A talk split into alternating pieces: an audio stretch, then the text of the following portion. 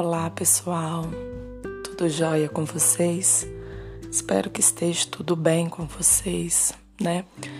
Resolvi fazer esses áudios para facilitar um pouquinho, né, o estudo de vocês. Porque assim, eu não tô tendo tanta é, pergunta pelo WhatsApp, né, sobre a matéria. E fazer esses pets, gente, é muito importante, tá bom? É, eu vou tentar é, explicar um pouco dessas matérias que são cobradas no PET através desses áudios, tá?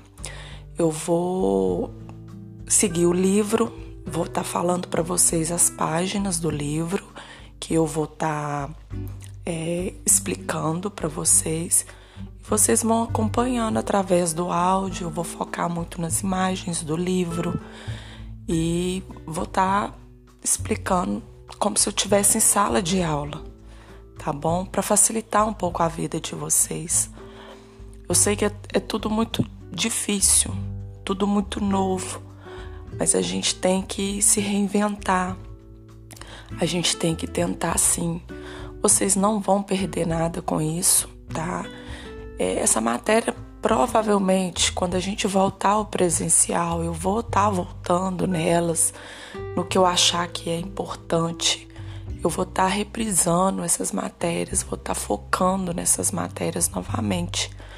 Então, não fiquem desestimulados a não fazer o PET. O PET é importante, é um vínculo que você tem com a matéria de ciências. Né? Por mais que a gente não tá explicando todo o conteúdo ao vivo, você tá ali estudando um pouquinho todos os dias, não tá perdendo o costume de estudar, que isso é muito importante, tá? Vocês estão numa fase muito importante ainda de desenvolvimento intelectual. Vocês não podem parar, tá bom? Então eu aconselho a estudar um pouquinho todos os dias.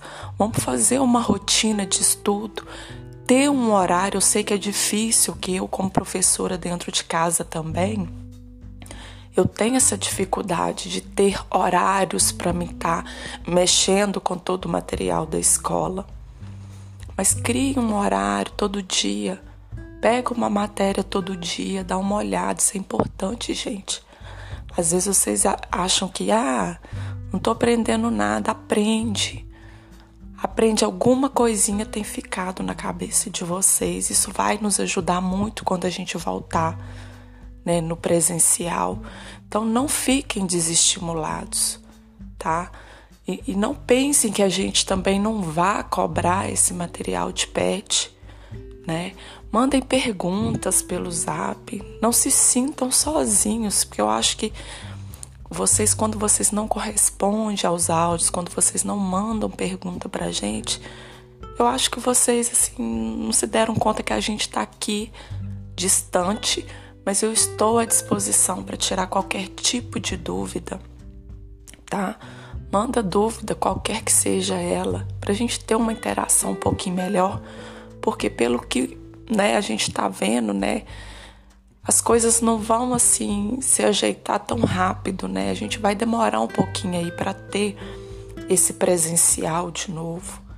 Então eu peço vocês tranquilidade, paciência e não deixem de pegar um livro, não deixem de estudar todos os dias. A facilidade que vocês têm hoje nesse mundo, né, moderno, cheio de tecnologia é muito grande. Não fiquem presos só à minha explicação ou de outros professores né, na forma presencial. Comecem a buscar novos estilos de estudar, porque eu tenho certeza que você só vai ganhar com isso. Então vai no YouTube, assiste uma aula. Ela te, te deixou alguma dúvida? Professor, assiste uma aula no, no YouTube que me deixou com muita dúvida.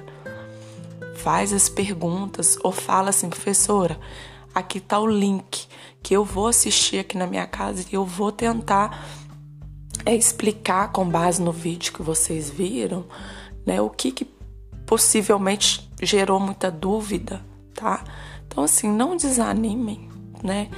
Não não deixem de buscar novos conhecimentos nesse momento, né? Porque a gente está em casa, Né? Em casa, a gente também tem que ocupar, né? E ocupar com coisas boas, coisas que vão fazer parte do nosso intelectual, que vão proporcionar um futuro melhor para a gente. Isso vai fazer diferença lá na frente, tá bom?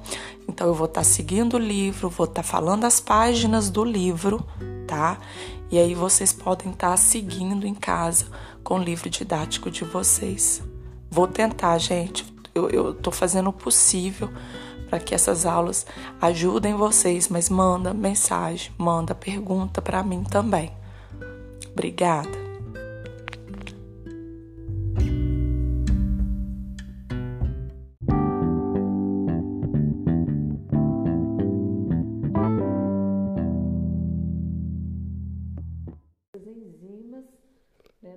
pitialina poder atuar de forma mais significativa, né? Assim que acontece parte deste processo de digestão na boca, o alimento ele vai ser empurrado pela língua, né? Lembrando que a nossa língua ela também é importante para a gente sentir o gosto dos alimentos, né? e ela vai auxiliar né, nesse movimento do alimento dentro da boca e também no processo de deglutição, que é quando esse alimento ele vai descer pelo trato digestório. Então, assim que a língua empurra esse alimento, esse alimento vai passar pela faringe, que é uma estrutura muito importante porque ela contribui tanto com o sistema digestório quanto com o sistema respiratório, tá? É uma estrutura comum a esses dois sistemas. Quando a gente for falar de sistema respiratório, vocês vão ver de novo a gente falando sobre a faringe, tá? Então, o alimento, ele vai passar pela faringe e vai cair no esôfago. Lembrando que o esôfago, ele é um órgão muscular, tá? E que por meio de do peri, peristaltismo, né, do movimento peristáltico, né, o alimento ele vai sendo empurrado neste canal do esôfago, que vai ser levado até o estômago. No estômago acontece a liberação do suco gástrico, tá? O suco gástrico ele é muito rico em ácido clorídrico o ácido clorídrico, ele vai criar um ambiente propício para uma enzima poder trabalhar, que essa enzima é chamada de pepsina. Então, a pepsina ela vai conseguir trabalhar em meio ácido, né? E ela vai auxiliar na quebra da proteína. Então, alimentos ricos em proteína vai ser quebrados né, em grande parte pela pepsina no estômago. Então, por exemplo, alimento rico em proteína, carne. Então, grande parte da digestão da carne, ela acontece no estômago através dessa enzima que é a pepsina, né? Uma vez que o alimento ficou um determinado tempo, né, misturado aí nesse suco gástrico, né, com a atuação de algumas enzimas, esse bolo alimentar ele passa a ser chamado de quimo, tá? Então toda vez que eu falar de quimo, eu já estou falando do bolo alimentar é, já passado, né, pelo órgão do estômago e recebido aí o suco gástrico com as enzimas digestivas, tá? Depois do estômago, ele vai passar para um canalzinho do odeno, onde né, a gente já encontra parte do intestino delgado. Né? O intestino delgado ele tem cerca de 6 metros de comprimento. É nele que a maior parte do processo de digestão aí vai acontecer. É, ele pode ser dividido em três porções: duodeno, jejuno e ilho, tá? No duodeno, a gente fala que é a primeira porção do intestino delgado. ele tem cerca de 25 centímetros né, de comprimento. É, ele, ele vai receber algumas substâncias que foram produzidas pelas glândulas anexas para auxiliar no processo digestório, tá? Ele vai receber a bile, né, produzida na vesícula biliar que fica alojada no fígado. A bile ela é muito importante para quebra de gordura, né? O pâncreas vai produzir o suco pancreático, que é uma solução né, alcalina, também riquíssima em enzimas digestivas, né, que vai auxiliar na quebra ainda de proteína que ficou para trás, de alguns carboidratos lipídios que não foram é, totalmente digeridos, né, totalmente quebrados. É, o suco pancreático ele já tem um pH, não o pH que eu falo é quando eu estou falando de acidez ou não acidez. Então no estômago é muito ácido. Quando chega no pâncreas, a gente já tem uma substância, já tem uma substância, um meio mais alcalino, mais assim, é, mais, como que eu vou falar? com pH mais elevado, que auxilia melhor o trabalho das enzimas produzidas pelo pâncreas. Então, aquelas enzimas que foram produzidas lá no estômago, elas não conseguem sobreviver nesse meio alcalino. Então, o que vai acontecer é que elas neutralizam as enzimas vindas lá do estômago e ativa as enzimas produzidas pelo pâncreas, tá? Intestino delgado vai acontecer grande parte de absorção dos nutrientes, né? Que até esse percurso já aconteceu é, bastante quebra, né? E o, o intestino ele já tem condição de absorver né, esses nutrientes. Mas como que acontece essa absorção? Em partes do, do intestino delgado existe uma rede de capilares, capilares sanguíneos, né? Então acaba que esse sangue né, absorve os nutrientes né, é, trazidos até o intestino delgado, né? E ele vai carregar e distribuir para todas as células do nosso corpo, uma vez que esses nutrientes vão auxiliar na produção de energia, né?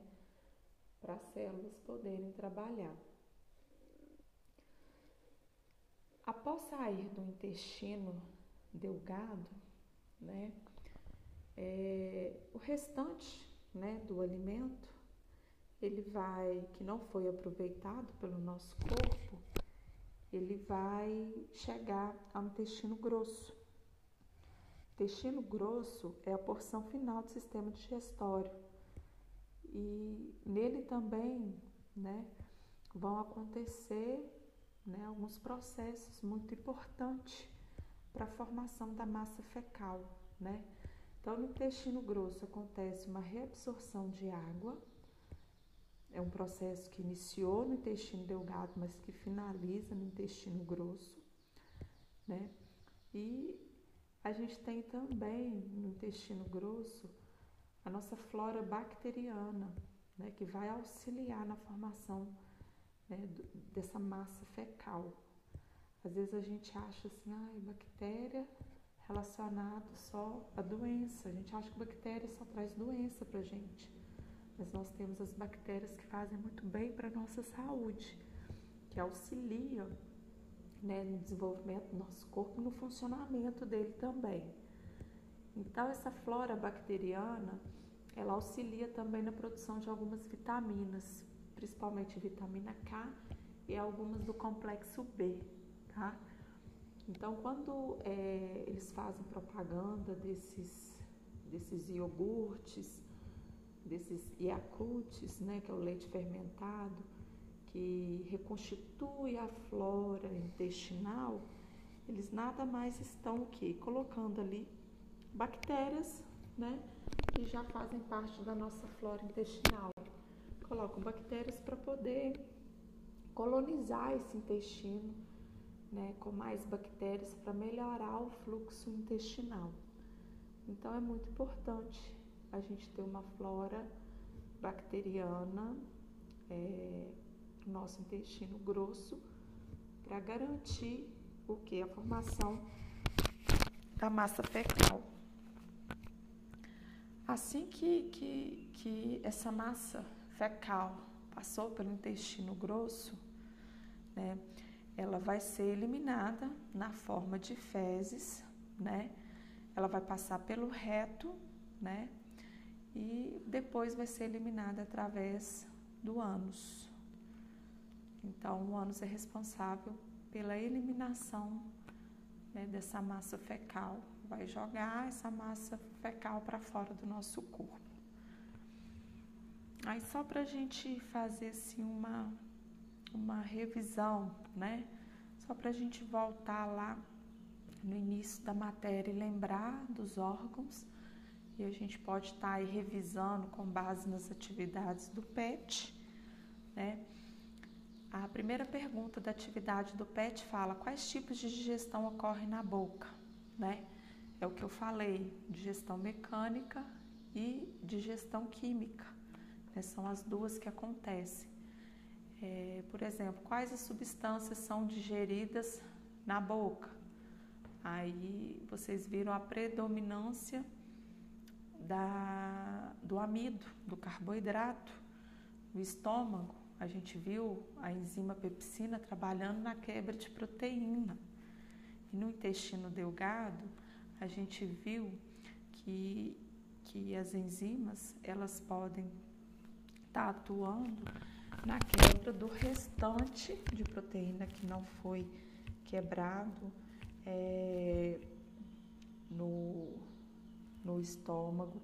Pode também quebrar alguns tipos de carboidratos né, que não foram é, quebrados no início da digestão lá na boca, né? Então é muito importante saber, né, que que no intestino delgado também pode ser quebrado é, partes de algumas algumas alguns alimentos que não foram quebrados na boca e no estômago e vai acontecer também a quebra de gordura, né? É, pela bile produzida aí pelo fígado. Aí pergunta também aqui qual a função da língua no processo de digestão. É, a língua ela tem a formação é, de auxiliar no processo de deglutição, né? De movimentação do alimento na boca. O que são movimentos peristálticos? Né? Esses movimentos eles vão empurrar o alimento pelo trato digestório, né? Então é importante lembrar que todos os órgãos eles têm uma musculatura que vai auxiliar nesse processo de movimentação para empurrar esse alimento para ele seguir todo o trato digestório. Aí pergunta qual a principal enzima que atua no estômago? A principal enzima que atua no estômago é a pepsina, né, que é responsável pela quebra da proteína. Aí pergunta quais são as três porções do intestino delgado? As três porções do intestino delgado são o duodeno, né, o jejuno e o íleo.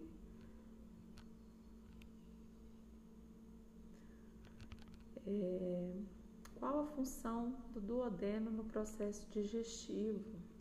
Receber o suco biliar, né, ou a bile, para quebra de gordura, e receber também o suco pancreático, né, com algumas enzimas, para finalizar aí de fato o processo da digestão.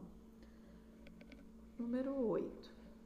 O pâncreas e o fígado são glândulas anexas do sistema digestório humano Entre as funções do fígado, destaca-se a capacidade de produção de uma substância que atua emulsificando, gente. Emulsificando é quebrar, quebrando gorduras. Essa substância recebe o nome de, é, então tá facinho aí, essa aí tá relacionada lá com o fígado, com a vesícula biliar. O sistema digestório ele é formado por diversos órgãos que atuam juntos para conseguir retirar dos alimentos substâncias necessárias para o nosso corpo. O amido só pode ser aproveitado após quebrado em partículas menores. Marca alternativa que indica corretamente onde inicia a digestão do amido. A gente falou muito dessa questão do início da digestão, né? Só lembrar. O intestino grosso é um órgão de aproximadamente 50 centímetros de comprimento e 7 centímetros de diâmetro, podendo ser dividido em seco, colo e reto. Esse órgão está relacionado com Aí fala digestão mecânica do alimento, digestão de gordura, digestão de proteína e absorção de água. A gente viu que basicamente a função do intestino grosso é o quê? Absorção de água, né? Ele, o, o, alimento, quando ele chega no intestino grosso, ele, ele, ele já está finalizando aí o processo digestório, já não tem enzima atuando né, para poder digerir o alimento. Ali é mais é para a questão da reabsorção de água e eliminação dele para fora do corpo. Pessoal, como né, esse, esse material não está no livro didático, eu baseei no PET, tá? Volume 3. Vocês podem seguir pelo PET a aula. E qualquer dúvida, manda mensagem pelo WhatsApp ou pelo e-mail, da forma que vocês acharem melhor, tá? Estou à disposição de vocês. Depois a gente vai iniciar aí a semana 2 onde a gente vai falar sobre é, o sistema respiratório, tá bom?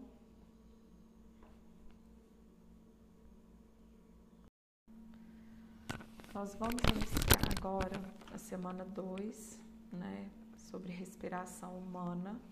Então, nós vamos iniciar falando sobre o sistema respiratório. O sistema respiratório ele é responsável por garantir a absorção de oxigênio do meio externo, né, do nosso meio ambiente, e a liberação do gás carbônico, né, produzido pelo nosso corpo. Os órgãos que vão formar o nosso sistema respiratório são as fossas nasais, a faringe, né, eu falei com vocês que a gente ia é, rever essa estrutura no sistema respiratório, que é comum também ao sistema é, digestório laringe, traqueia, brônquios, bronquíolos e alvéolos pulmonares. A gente vai especificar cada estrutura, cada órgão e a gente vai estar tá falando a função de cada um, tá? As fossas nasais, elas são dois ductos que começam nas narinas e terminam na faringe, tá? E ela tem a função aqui de captação mesmo do oxigênio, né, através do ar atmosférico. A gente sabe que o ar atmosférico ele tem outros gases, né, que compõem o ar, mas o que vai interessar para a gente é o oxigênio. É ele que vai ser absorvido, né, para poder desempenhar o papel do sistema respiratório. Então a faringe é um órgão musculoso e membranoso que é comum ao sistema digestório e respiratório.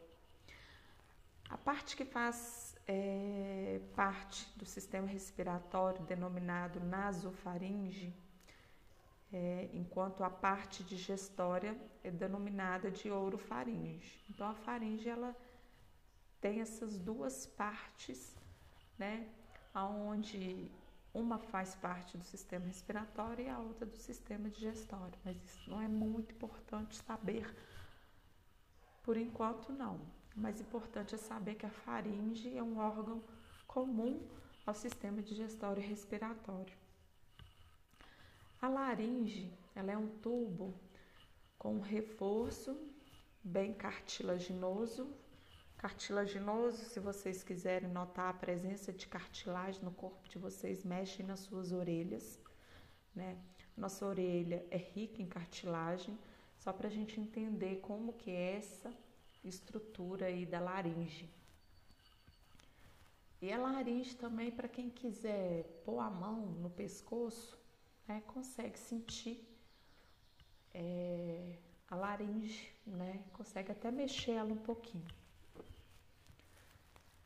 Depois a gente vai ter, é, depois da laringe, a traqueia, mas antes de falar da traqueia, eu só vou falar de uma estrutura que existe na laringe, que é chamada de epiglote.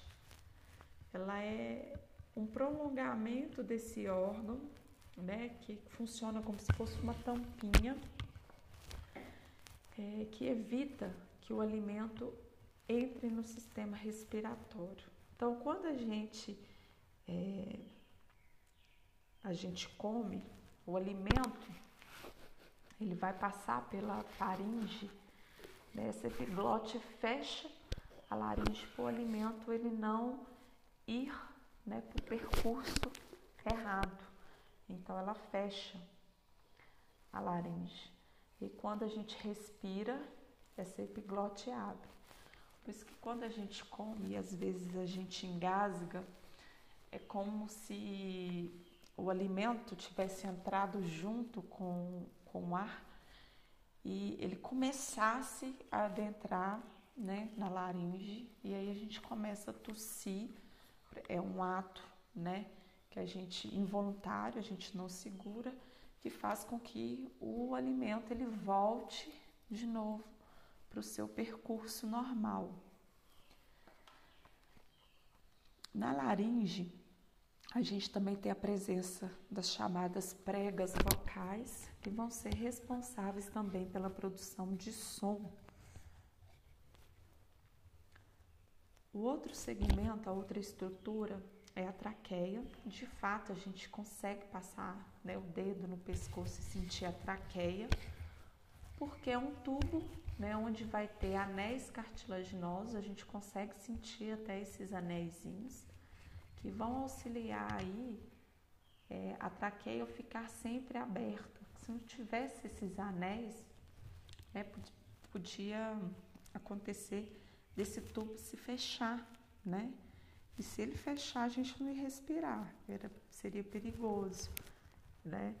Então, esses anéis eles servem para deixar a traqueia sempre aberta para passagem de ar. A traqueia, ela se ramifica, vocês conferirem no material de vocês, no PET volume 3, tem um, um desenho, né? Mostrando a anatomia né, os órgãos que fazem parte do sistema respiratório e dá para a gente ver direitinho que a traqueia, no finalzinho dela, ela se bifurca, né? E essa bifurcação, ela permite que o ar se divida e preencha aí os dois lados, né? Que a gente vê aí é, os dois pulmões, né? O direito e o esquerdo. Quando ela bifurca, a gente, nessa bifurcação, a gente tem o um chamado de brônquios. Então, cada brônquio penetra um pulmão, um, o direito e o outro no esquerdo. E cada brônquio também é, se ramifica, dando origem aí aos bronquíolos, os bronquíolos, eles marcam a transição para a parte respiratória, respiratória e abrem-se no chamado ducto alveolar. Então, o ar ele vai passar pelos bronquíolos e vai chegar até os alvéolos, né? Aqui a gente não consegue assim uma imagem definitiva dos alvéolos, pulmonares, mas vamos pensar num cacho de uva, bem pequenininho, quase invisível. Então, em cada final desse, dessa ramificação dos bronquíolos que parecem aí umas raízes de árvore, a gente vai ter os alvéolos, aonde de fato vai acontecer as trocas gasosas. Né? Então, para acontecer essas trocas gasosas, esses alvéolos eles são ricos em capilares sanguíneos, aonde o sangue já recolheu todo o gás carbônico do corpo, produzido pelo corpo, que o gás carbônico ele é tóxico para o nosso corpo em alta concentração, ele vai captar esse gás carbônico, né? E vai levar até o alvéolo. Chegando no alvéolo, esse gás carbônico, ele vai sair e o oxigênio ele vai entrar para os capilares sanguíneos e o sangue vai levar esse oxigênio e distribuir para todas as nossas células, tá? E o gás carbônico vai percorrer o trajeto contrário e vai ser eliminado juntamente com outros gases né, para fora do nosso corpo. Então vamos lá, só para a gente lembrar: cavidade nasal, o ar vai entrar, passar pela faringe, depois pela laringe, depois pela traqueia, aonde acontece aí a ramificação em brônquios, no finalzinho da traqueia. O ar vai dividir, um vai para o pulmão direito, o outro vai para o pulmão esquerdo, né? E no finalzinho, né, a gente tem os bronquíolos, que parecem raízes de árvores, né? E é, o ar vai ser levado até os alvéolos, onde de fato vai acontecer as trocas gasosas, tá? Então a gente tem os pulmões, né, que vão ser é, os órgãos, né, que vão é, concentrar todos os alvéolos, né? Estima-se a presença de 300 milhões de alvéolos nos pulmões, né? Cada pulmão ele é revestido por, um, por uma membrana chamada de pleura, né? Que protege, né? Esse órgão que tem uma consistência esponjosa. E a troca de gases nos alvéolos vai ser chamada de hematose. Então, todas, todas as vezes que vocês ouvirem essa palavrinha hematose, ela vai estar tá referindo a troca gasosa que acontece nos alvéolos pulmonares, certo? Alguns movimentos é, respiratórios vão garantir a entrada e a saída de ar. Lembrando que esses movimentos eles é, existem por causa de um órgão que a gente ainda não falou, que ele é muito importante para que esse processo de entrada e saída de ar aconteça, que é o diafragma, tá? Então a inspiração, ela vai garantir a entrada de ar no nosso sistema respiratório. Nesse processo, o que, que vai acontecer com o nosso diafragma? Ele vai contrair. Então, o diafragma contrai e os músculos intercostais também levando à expansão da caixa torácica e diminuindo a pressão interior. Então, quando a gente inspira, você pode fazer isso, você aí na sua casa, a gente enche, né, é, o pulmão de ar. Então, a gente consegue o quê? Uma expansão da caixa torácica. Ela vai aumentar de volume, né? e depois você vai liberar esse ar, ou seja, você vai expirar. A expiração é quando o ar sai do sistema respiratório.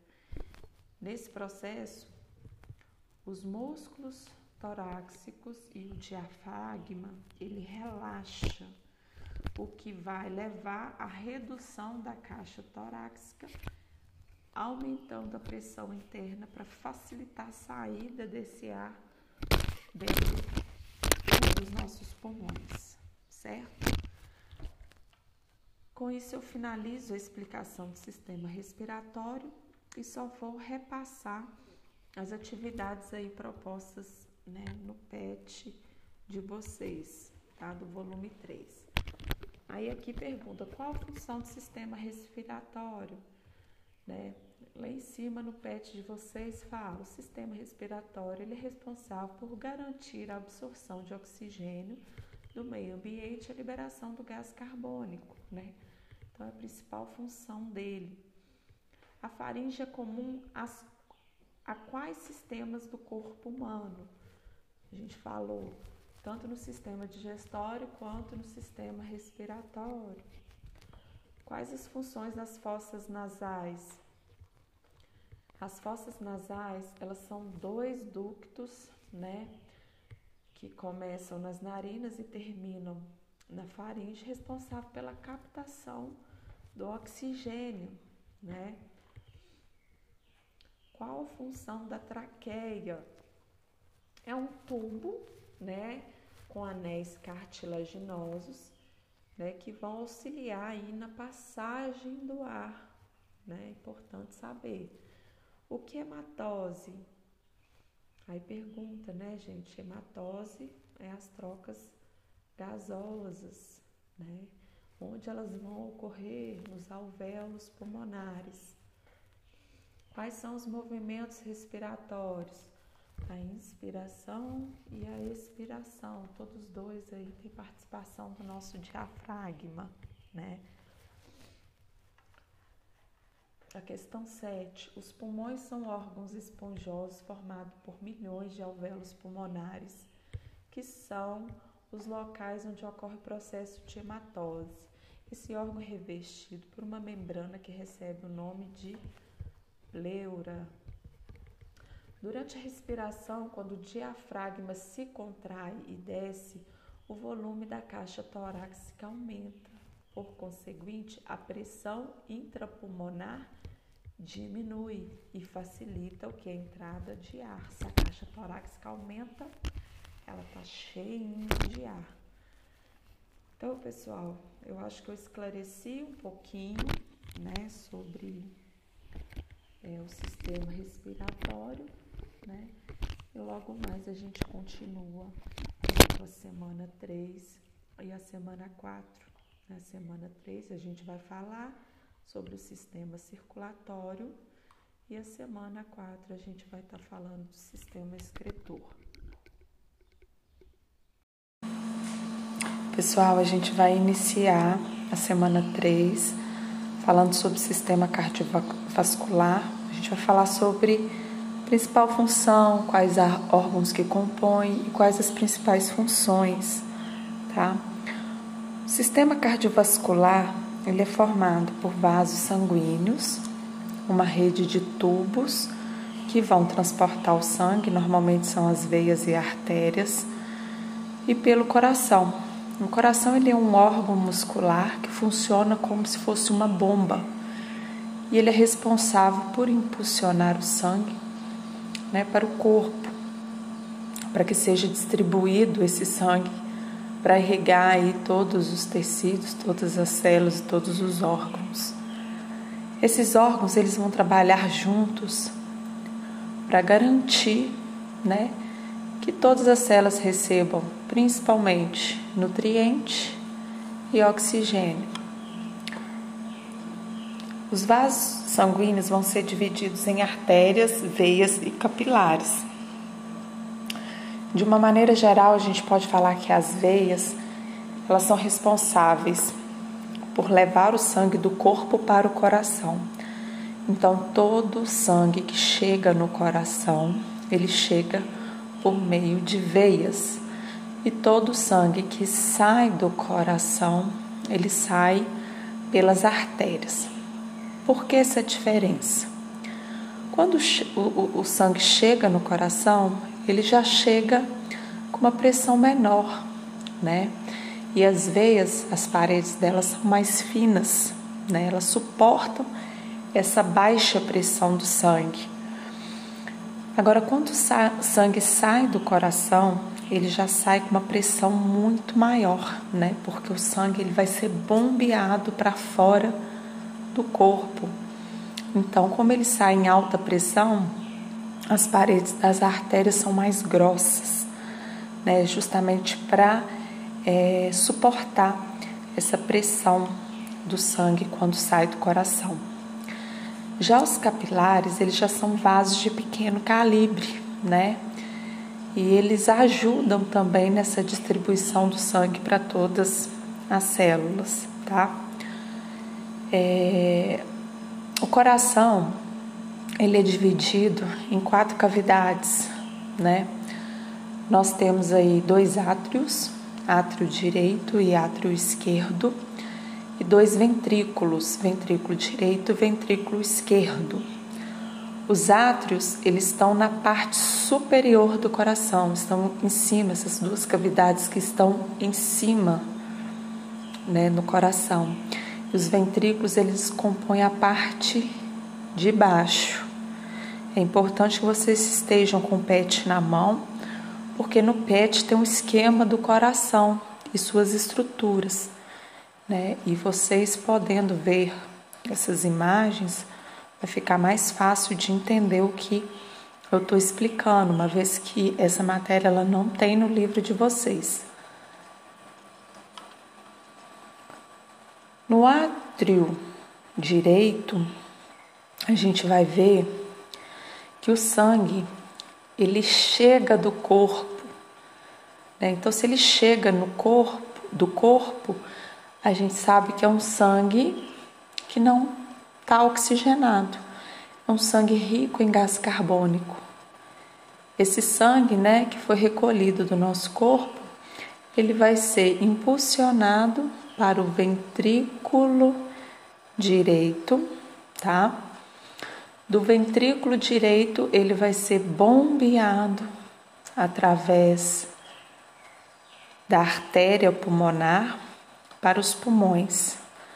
só esqueci de falar que esse sangue que vem do corpo, ele chega através das veias pulmonares no átrio direito, é bombeado para o ventrículo direito, que sai do ventrículo direito através das artérias pulmonares, que a artéria pulmonar, o próprio nome já indica, né? esse sangue está indo para o pulmão.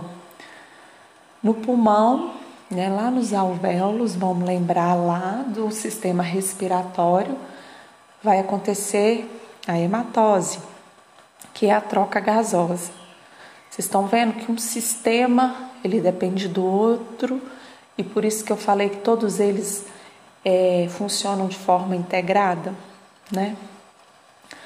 Então, assim que esse sangue ele vai ser, vai, vai deixar o gás carbônico e vai receber oxigênio através da hematose nos alvéolos, ele vai retornar para o coração. E ele vai retornar para o coração através das veias pulmonares. Então, ele retorna na parte esquerda. Ele vai chegar no átrio esquerdo, através das veias pulmonares, vai ser bombeado para o ventrículo esquerdo e do ventrículo esquerdo ele vai ser bombeado para o corpo todo para poder ser distribuído esse sangue agora rico em gás oxigênio, né, através da artéria aorta. Então vocês perceberam que do lado direito passa o sangue rico em gás carbônico. Do lado esquerdo passa o sangue rico em oxigênio, que vai ser levado distribuído para todo o corpo, para todas as células do corpo. Dentro né, do coração existem duas válvulas, né? A gente tem a válvula atrioventricular direita e a válvula atrioventricular esquerda. Para que que serve essa, essas válvulas. Essas válvulas elas servem para quê? Para quando o sangue ele for direcionado para o ventrículo, essa válvula se abre e depois ela se fecha para que esse sangue não retorne de novo para o átrio. É por isso que é uma do lado direito e a outra do lado esquerdo. ela não deixa o sangue que está no ventrículo voltar para os átrios, tá?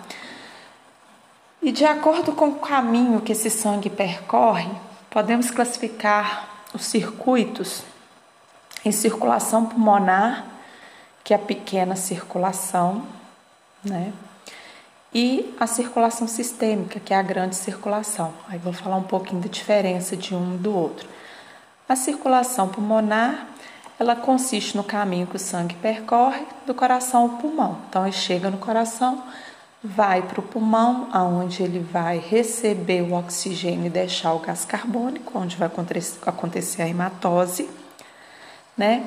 E aí ele volta para o coração de novo.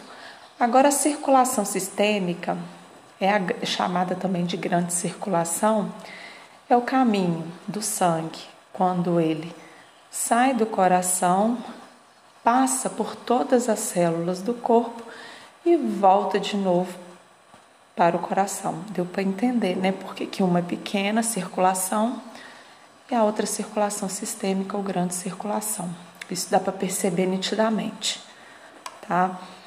É, a gente vai passar para as atividades, para me dar uma pincelada aqui nas atividades, tá? Primeira pergunta: quais órgãos formam o sistema cardiovascular humano? Né? O sistema cardiovascular humano ele é formado por vasos sanguíneos, né? É, são formados pelo coração, né? Que são aí responsáveis, né? Para a formação, né? Desse sistema cardiovascular, né? E pelo sangue, né? Que ele circula para levar os gases né, e os nutrientes para manter é, nosso corpo funcionando. Qual a principal função do coração? A principal função do coração é bombear né, o sangue para o corpo, né? Número 3. Baseado na figura desse assunto, faça um esquema com setas e palavras descrevendo a circulação sanguínea de forma que demonstre os caminhos do sangue venoso e arterial no coração e os destinos deste. Gente, sangue venoso, né, essa denominação nem é muito usual, mas não. Mas o sangue venoso é aquele sangue rico em gás carbônico, e o sangue arterial é o sangue rico em oxigênio.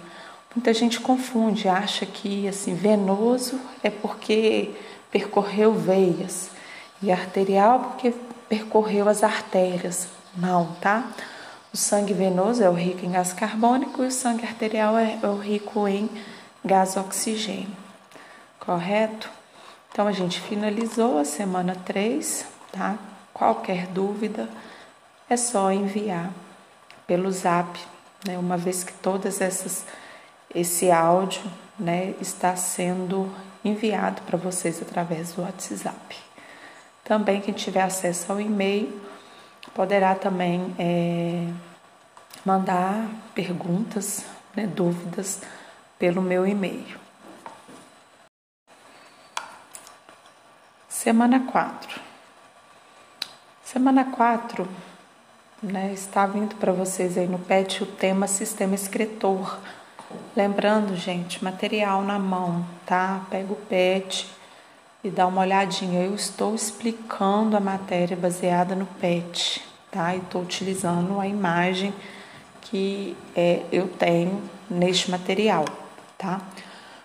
O sistema escritor, ele também pode receber o nome de sistema urinário ele é muito importante para o nosso corpo porque ele é responsável pela eliminação de resíduos tóxicos.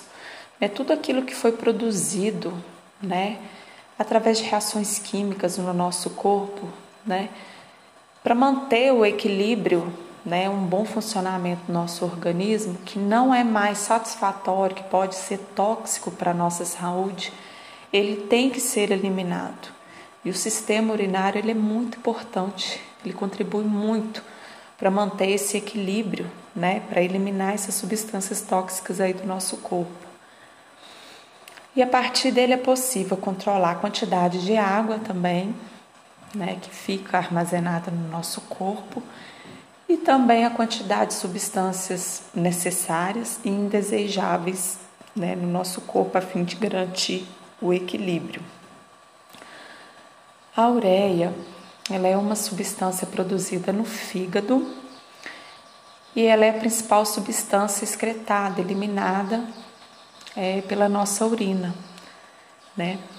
Além da ureia, a nossa urina ela é formada por água, sais, ácido úrico e outras substâncias, né?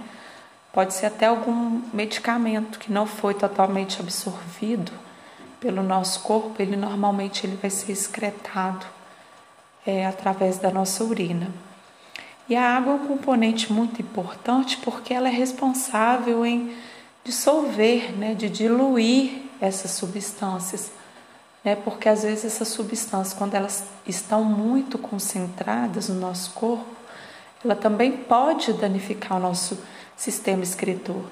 Então, assim, beber água, pelo menos 2 litros de água por, por dia, é muito importante para a hidratação e para a diluição da nossa urina, para que essas substâncias elas fiquem mais diluídas, né, para que a urina nossa não fique tão concentrada.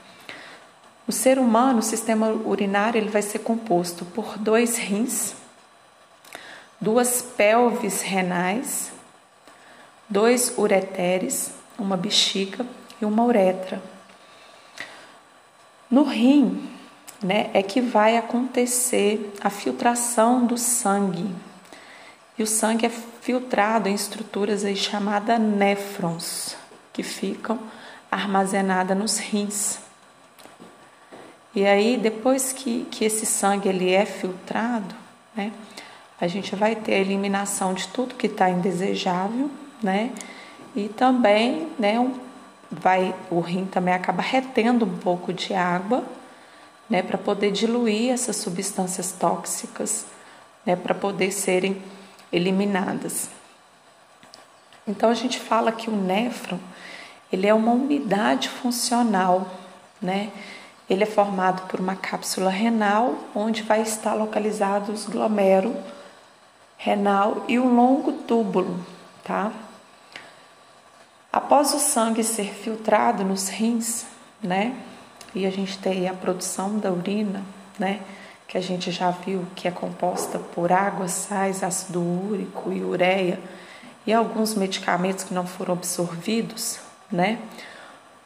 A urina ela vai é, descer por dois tubos né, chamados uréteres até a bexiga urinária, né? Então a urina ela vai descer por esses tubinhos, os uréteres, e vai cair na bexiga urinária, onde ela vai ser armazenada.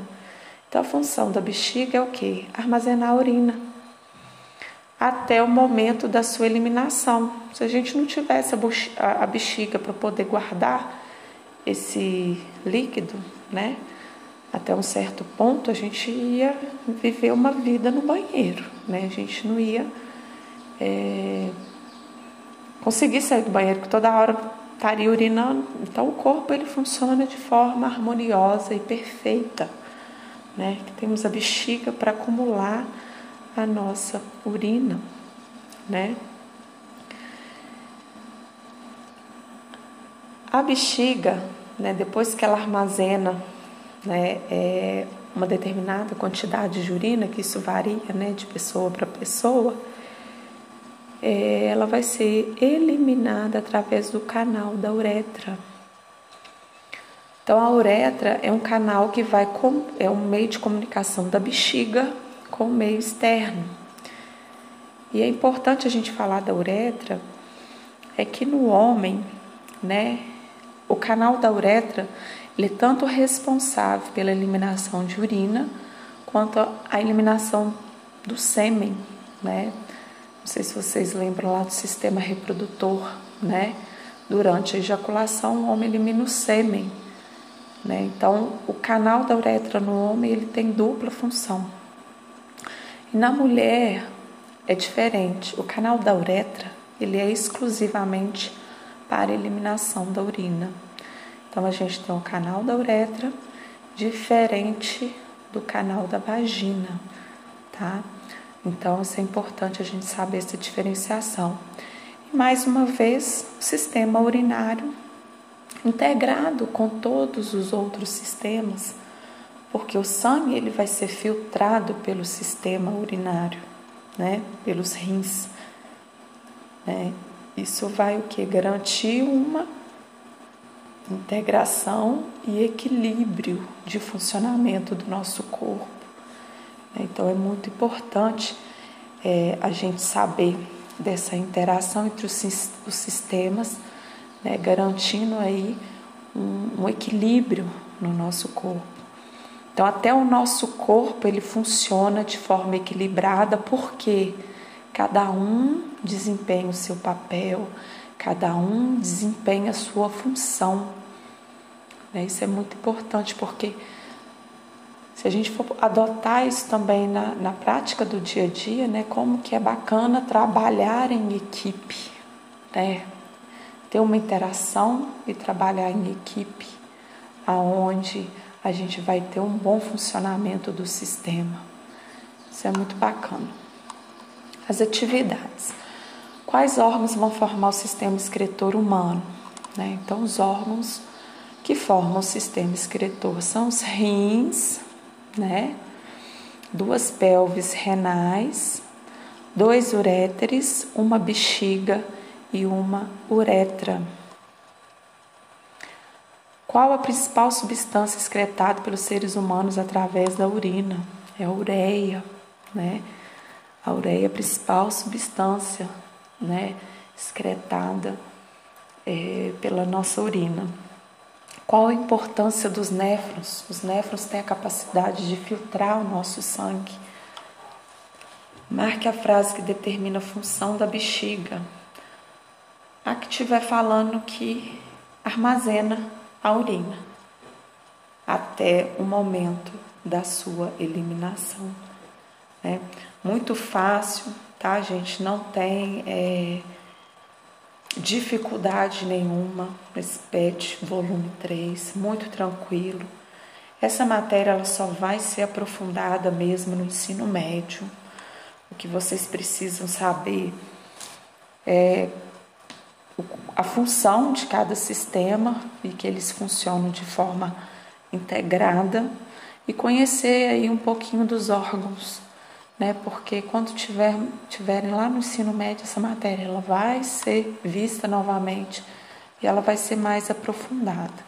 Então achei muito tranquilo, as atividades muito tranquilas, tá? É, podem estar é, tá utilizando outros materiais para estudar. Ah, eu tenho um, um, livro que foi do meu irmão, eu consegui um livro que tem, né? É, essa matéria aí que é o corpo humano. Então pode pegar, pode estudar sozinhos, tá? Não tem dificuldade, não tem problema. Nós estamos estudando o nosso corpo, né? Isso é muito importante para a gente entender o funcionamento dele, né? Porque é, é, é parte da nossa vida. E não tem dificuldade, é coisa que vocês lidam todo dia. O nosso corpo, ele está presente nós o tempo todo. Então a gente consegue entender é, essa matéria com muita facilidade. Lógico que tem alguns nomes que a gente fica meio na dúvida, mas já falei estou à disposição. Preciso mais da participação de vocês. Não sei até quando isso vai durar, né? Espero que a gente retorne logo. Mas enquanto eu puder fazer alguma coisa para estar tá facilitando a vida de vocês, e o entendimento da matéria, é, eu vou tentar, tá? Muito obrigada e até o PET 4.